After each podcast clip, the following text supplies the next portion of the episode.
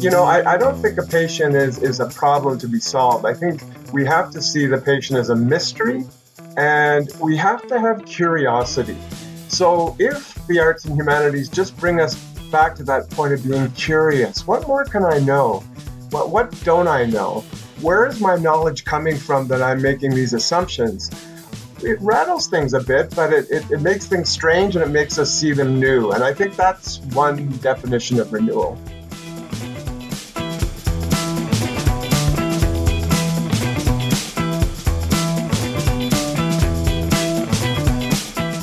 Welcome to Specialty Scoop.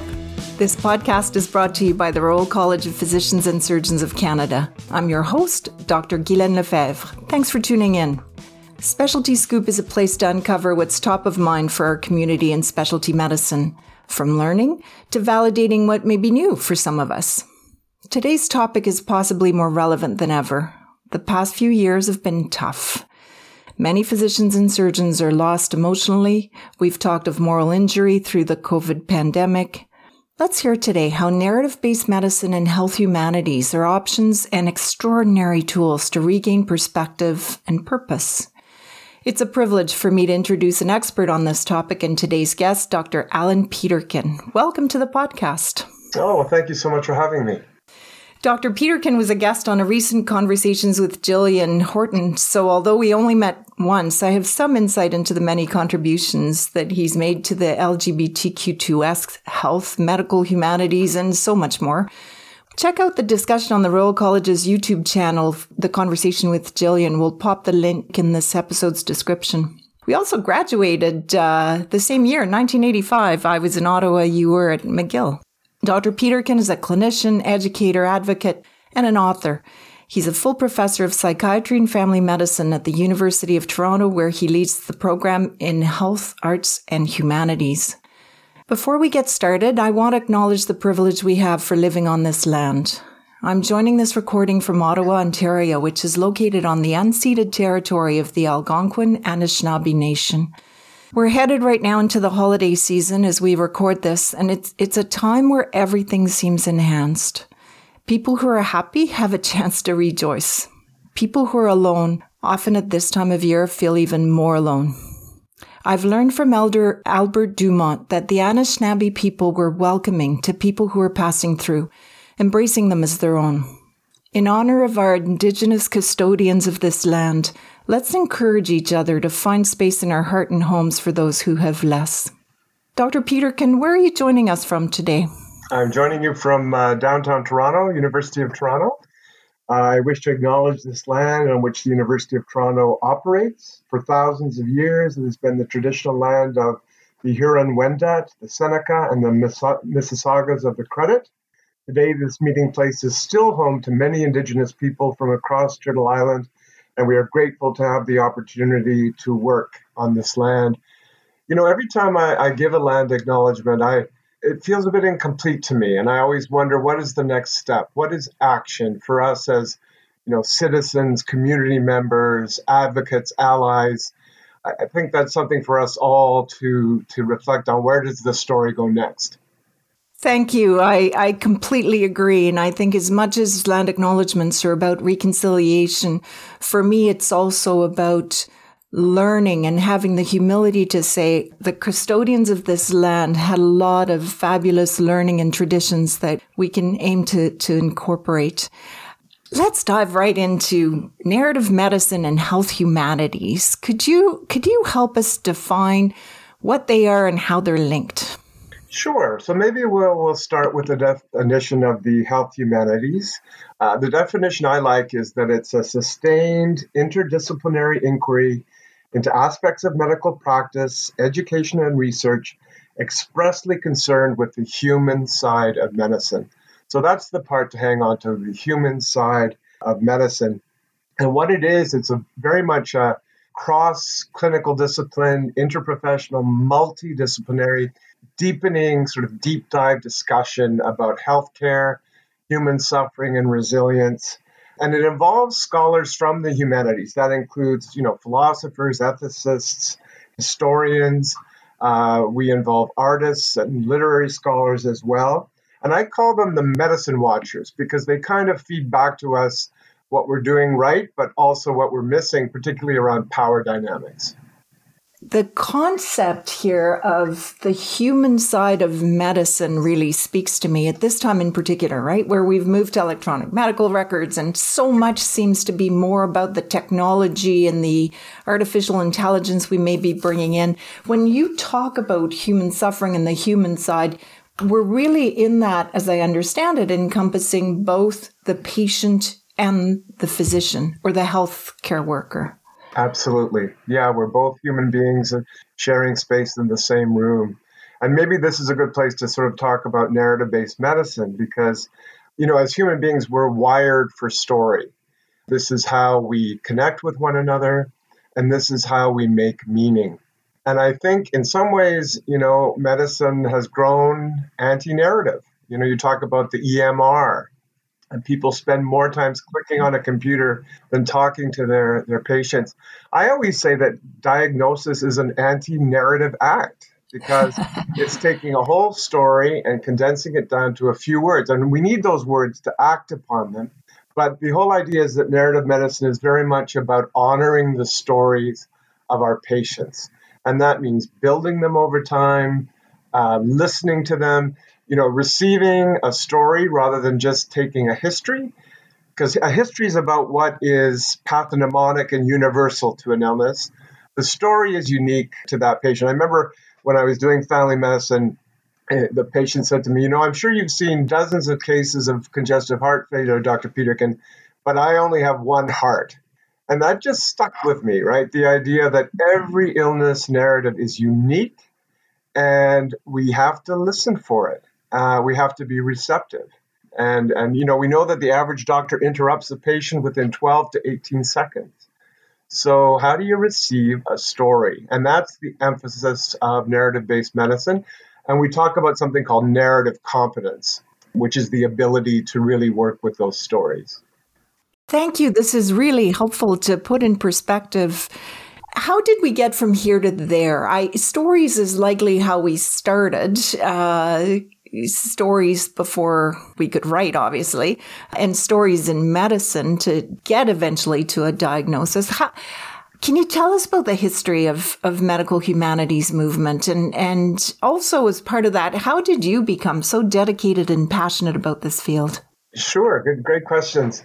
You know, the medical humanities, uh, that's what it was called originally, and we now call it health humanities to be more inclusive because part of that ongoing inquiry and discussion I was talking about is with our colleagues from all clinical uh, disciplines. You know, I talked about humanities scholars, but, you know, the field is open to nursing, physio, O T, pharmacy, et cetera, et cetera, uh, because they all have a different view on, on what it is that we do collectively. And it's it's so important to listen to all those voices. You know, that's what we talk about when we talk about uh, collaboration. So the, the field has been going on for some time in the U S and the U K. I can say that in Canada, we're the newer kids on the block because even ten years ago, only two or three medical schools in Canada uh, had any kind of humanities offerings, formal or informal. We did a scoping review, some colleagues and I, uh, in two thousand nineteen, and I'm happy to report that every medical school in Canada now has uh, mandatory teaching, but also elective teaching. So the field has really grown. The American Association of Medical Colleges in twenty twenty did a scoping review, and they made a very strong point that we have to incorporate the humanities into medical education at all levels. It can't be seen as, uh, you know, as an, an add-on, you know, that it's a critical lens on medical culture. And it's something that we very much need. How did you get to be so passionate about health, humanities, and narratives? Well, I had a mother who was a writer and a father who was a family doctor. So I grew up in a household that, that valued the arts, valued music, valued literature. And uh, when I hit med school, I vowed that that reading and writing were going to be at the center of my medical wheel, w- whatever I did. And that uh, led me to, to asking for the first writing elective in my med school and the first writing elective to write a book in residency. You know, I think of myself as a writer as and a doctor. I, you know, I've written books for kids. I've written cultural histories as well as medical textbooks. That reading and writing have just been so key to who I am. Yeah, I think it's it's partly been what's given me meaning and pushed me deeper in my work as a doctor.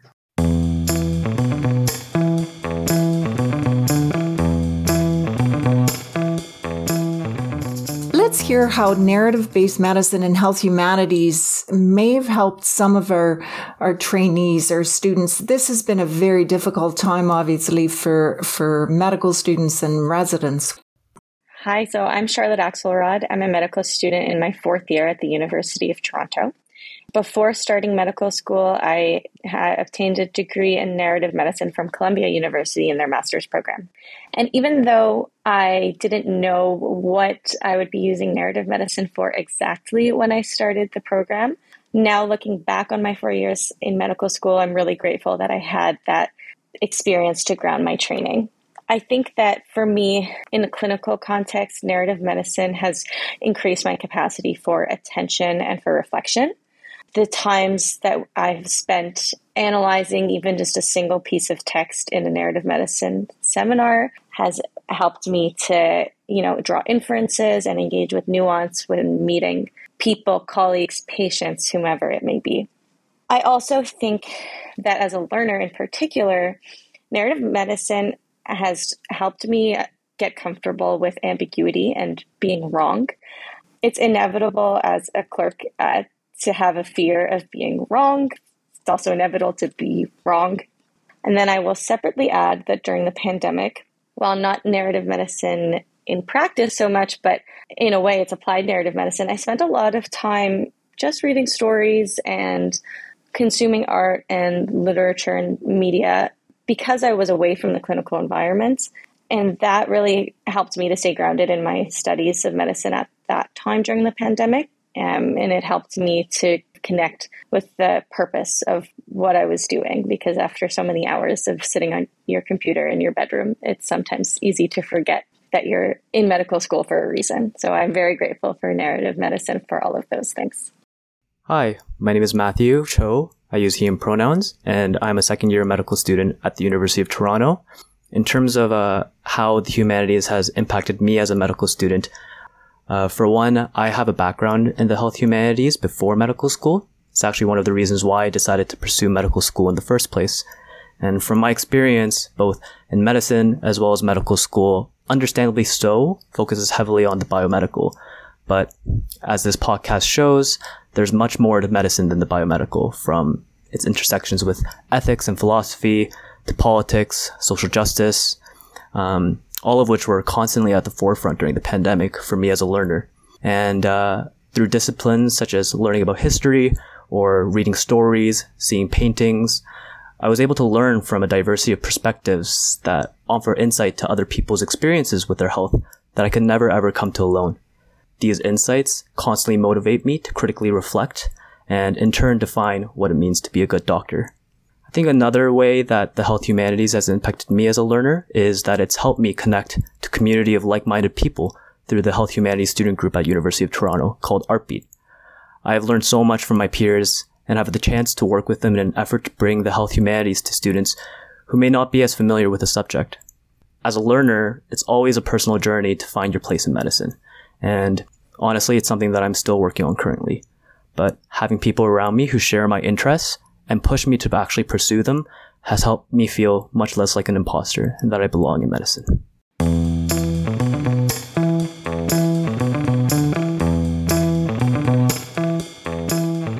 Life has changed in so many ways since uh, March of twenty twenty.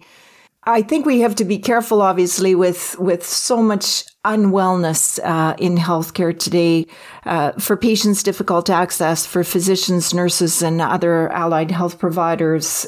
Likely an unprecedented time where wellness is being challenged for many of us. Has your approach to this field changed since the onset of the pandemic? Can we can we reconcile the need for us to find wellness again, and yet not being overly critical in terms of humanities? Yeah, I mean, I, the role of the humanities is for us to be more reflective and to be, you know, to provide better care to our patients. Uh, so the critical lens is part of it, but I think basically uh, it's about deepening our capacity to to reflect. You know, when, when I talk about what the humanities bring, they're physicianly qualities. They're not hard skills, but, you know, we foster critical thinking. So where does knowledge come from? Uh, reflective capacity. Narrative competence, as I said, the ability to, to receive stories, to work with them, to co-construct them over time, to listen to them.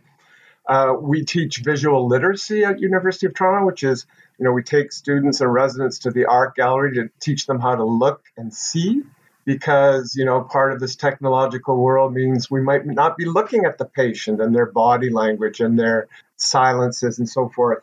And then we think that this all uh, turns to, to self-care and, and resilience. And I think, you know, with the pandemic, well, you know, there's that big Medscape study that said that fifty percent of physicians were burnt out in two thousand nineteen before the pandemic hit. So you can imagine where it's brought, well, you know very well where it's brought us since. And I have colleagues who are retiring. I have colleagues who are saying, you know, I feel so guilty. I just don't care as much. And, um, you know, that that speaks to burnout. However, I think many of us turned to story during the pandemic. You know, we turned to reading fiction. We turned to poetry. We watched endless movies on Netflix. You know, the idea that, that stories provide, you know, a bit of escape. They get us out of our small lives, but then into the, the great life, the deeper life of, of all of us. And that's their universality. And, you know, I think we learn from stories. Uh, we, we experience catharsis from stories. You know, they, they, they nurture us in, in so many ways. They stretch our worldview.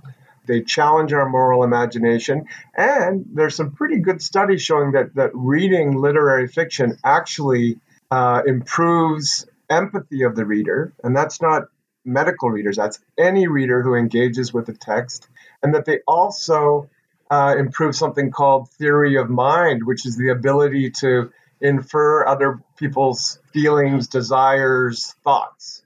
So again, back to these very human skills and, and what story brings us, but I think they bring us comfort. They can challenge us, they can distress us at times, but they also bring us comfort and suggest this, this line of continuity. Being part of that same humanity with our patients and listening to our patients' stories and seeking them out, but at the same time paying attention to our own stories and, and getting outside of our bubble, right? Um, we know that care for oneself equals better care for our patients. We uh, recently recorded a podcast with Doctor Mamta Gautam on the five C's of resilience. I, I'm hearing from you that medical humanities basically, or health humanities, uh, for all of us who who look after healthcare, contribute to our own self-care. I think so. I think they give us new lenses to see our work, uh, to see our work differently, to see our work the way other people see it, and then to find our way back in. Having given so many narrative medicine workshops, I've observed that many of the people who come to us uh, are burned out and they want to find a way back into their work, back into that dedication, back to the things they wrote in that letter to get into med school. I think if you can find a new way to listen and be present, the other part of narrative medicine is to be an embodied, mindful presence with your patients. That's something that we emphasize very strongly, that, that you start to see the work differently. You know, I, I don't think a patient is, is a problem to be solved. I think we have to see the patient as a mystery, and we have to have curiosity. So if the arts and humanities just bring us back to that point of being curious, what more can I know? What, what don't I know? Where is my knowledge coming from that I'm making these assumptions? It rattles things a bit, but it, it, it makes things strange, and it makes us see them new. And I think that's one definition of renewal. That makes a lot of sense. And the mindful presence with patients doesn't necessarily mean that your appointment will take longer. For all of our listeners who feel that their time is stretched as it is to meet their patient load, there's an ability to actually embody this in your practice and still meet the needs of, better meet the needs of your patients at the end of the day. For sure. I, I just gave a, a lecture last week uh, about uh, strategies for practicing narrative-based medicine, because of course, busy family docs say to me, I'm just terrified of opening that can of worms. And, you know, the, these are good concerns. It's a fifteen-minute appointment. I think what you want to convey is, I want to learn your story over time.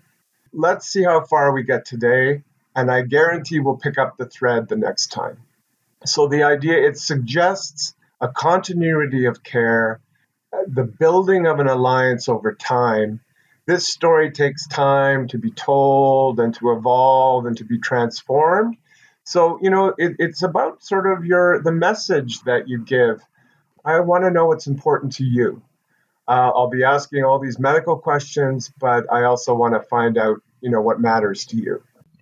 Outside family medicine, I must say, I think for all the specialties, that would be important. Um, the link between reflection, renewal, recharging, again, getting back to the fact that that's what we're really looking for right now.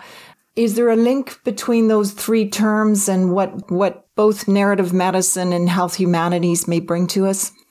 Sure. Well, I mean, we can say that reflection is uh, the, the act of looking back on an event or practice or how we've applied knowledge uh, in a particular situation. And, and so that means looking at our thoughts and feelings and actions at that time.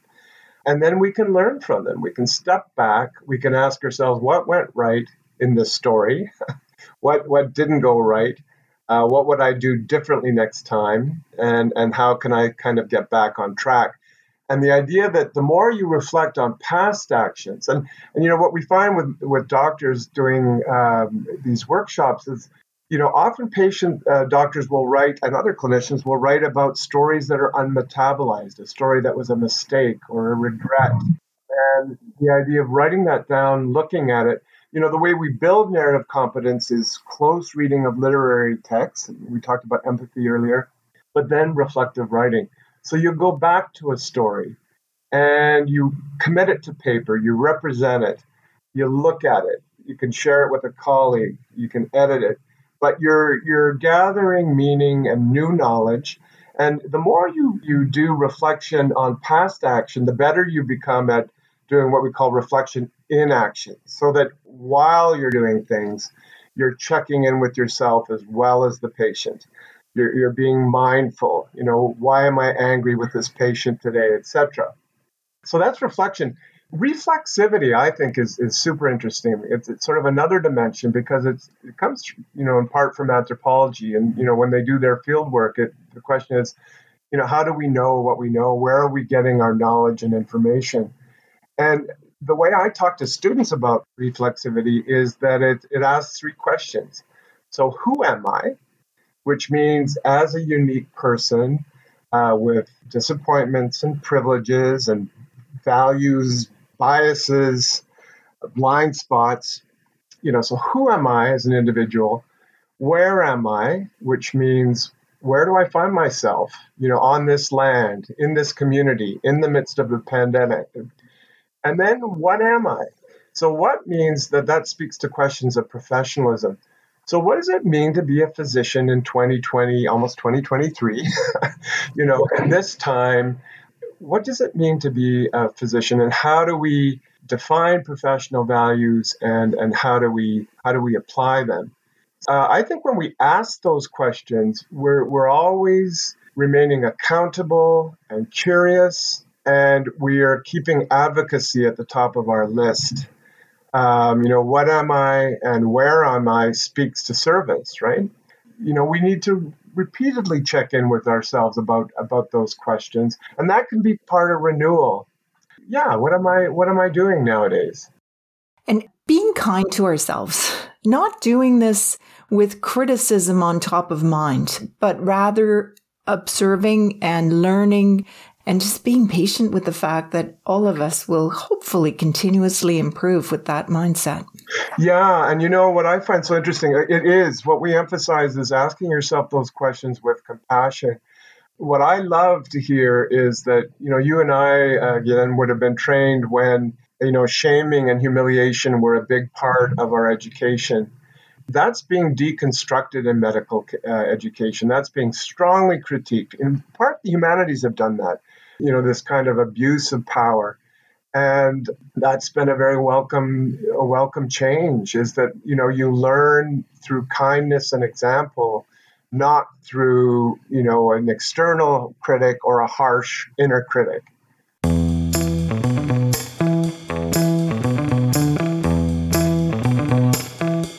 I've heard you talk about the uh, the arc of physician wellness. What does physician happiness look like? Yeah, well, you know, so when I was a resident, uh, all those years ago, I, I wrote a book called Staying Human During Residency Training, because, you know, a lot of us had been experiencing a pretty rough time in residency. Uh, you know, the labor laws weren't there and so and so. And back then, what I discovered is that it was all about impairment. So, you know, in nineteen eighty-nine, say, it was about physician impairment only in the literature. And that meant that the, you know, the horse was already out of the stable. Right. So then we started talking a little bit about what wellness would look like. Then we moved into what resilience might look like. And then I uh, started asking, uh, what does physician human, physician happiness look like? Uh, what I would say to that is it looks like human happiness. And the two elements of human happiness, and we learned this from positive psychologists, are pleasure and purpose. So a happy physician is someone who is in touch with what brings them pleasure and what brings them purpose. I think for us, you know, the purpose part can win over. Uh, you know, you're, you graduate as a physician, you're told that you're told that you'll be doing this for life. You know, whereas our colleagues in law and other professions in academia, Uh, you know, are checking in with themselves every five years. Do I do I need a new purpose? Do I need to shift gears? Maybe I really want to care for this population because they're underserved. The purpose can can overrun the, the, the pleasure, but I think we have to ask what truly brings us pleasure in our lives. And, it, you know, it isn't about how much money you earn. Um, all the, the positive psychology studies show across countries that, you know, you have to have a level of comfort in your in your day-to-day living and housing and, and nutrition. But beyond that, you know, what is it that brings you your pleasure? And so I invite the students, you know, to draw this wheel and to put in it work, play, love, and meaning. And it doesn't mean that each has to be a quarter, right? It's every pie looks different, but what place does work have in my life? Love means all my relationships. The best advice I ever got from a colleague who's no, no longer with us, uh, Don Ross, a psychiatrist from Halifax, she said that your loved ones always have to tie for first. So you can be an ambitious careerist, researcher, grant person, but you make sure that your your partner, your kids, your family, and your friends, that they always tie for first. I thought that was just great practical advice. So then, you know, play is, what what do you like doing? So if you're an elite athlete, the play part of your pie might be huge. And then the last piece is meaning, and that could be your view of spirituality, your religious beliefs, your values. So these things are, are in play. And you want to check in that for you, there, there's an ideal balance. And my pie won't look like yours. But, you know, these are good questions to, to ask. And do I need to make some changes? We could keep talking about this for a while, but as our podcast comes closely to an end, any final thoughts, any any call call to action for listeners, things that they can do perhaps either over the holidays or in the new year? Well, I, I'm going to read you a quote from uh, Tate Shannafelt, who's a um, hematologist and the wellness lead at Stanford. And he had given me permission to include this in Staying Human During Residency Training. I'm going to just read these ten little questions for us all to think about moving into twenty twenty-three. And it's about personal values. So number one, what is my greatest priority in life? Have I been living my life in a way that demonstrates this? Number two, where am I most irreplaceable? At home, at the hospital, elsewhere? Three, do I have adequate balance between my personal and professional lives? Four, am I asking more of my spouse and children than I should? Five, what kind of legacy do I want to leave my children? Six, what person or activity have I been neglecting? seven, if I could relive the past year, what would I spend more time doing? What would I spend less time doing? And what do I, changes do I need to make this happen this year? Eight, back to purpose. Why did I choose my profession? What do I like most about my job? Nine, what would I like my life to be like in ten years? And number ten, what do I fear? So I think the, the goodbye message, the farewell message, would be, again, to just check in with your, your own personal values, to always, you know, be reflective about what you might be missing in your own blind spots, but defining, redefining purpose, and giving room for pleasure, because I think we're created to be joyful beings, and we have to give ourselves permission to, to find our way back to pleasure in our work and outside our work. Thank you, Doctor Peterkin, for your expertise, of course, but also for your energy and your honest compassion towards, I'll say, humanity, towards making the lives of medical specialists and indeed our patients just better. And thank you to our listeners for tuning into Specialty Scoop. If you enjoyed today's episode, please subscribe, give us a rating or write a review, and don't forget to share this episode on social media and with your peers. Write to us at fellowshipaffairs at royal college dot c a with suggestions or feedback on this podcast. You can also tune into the Royal College's podcast for medical students called Café des Spécialités and Specialty Café. Wishing our listeners a safe and restorative holiday period. Until next time, I'm Guylaine Lefebvre.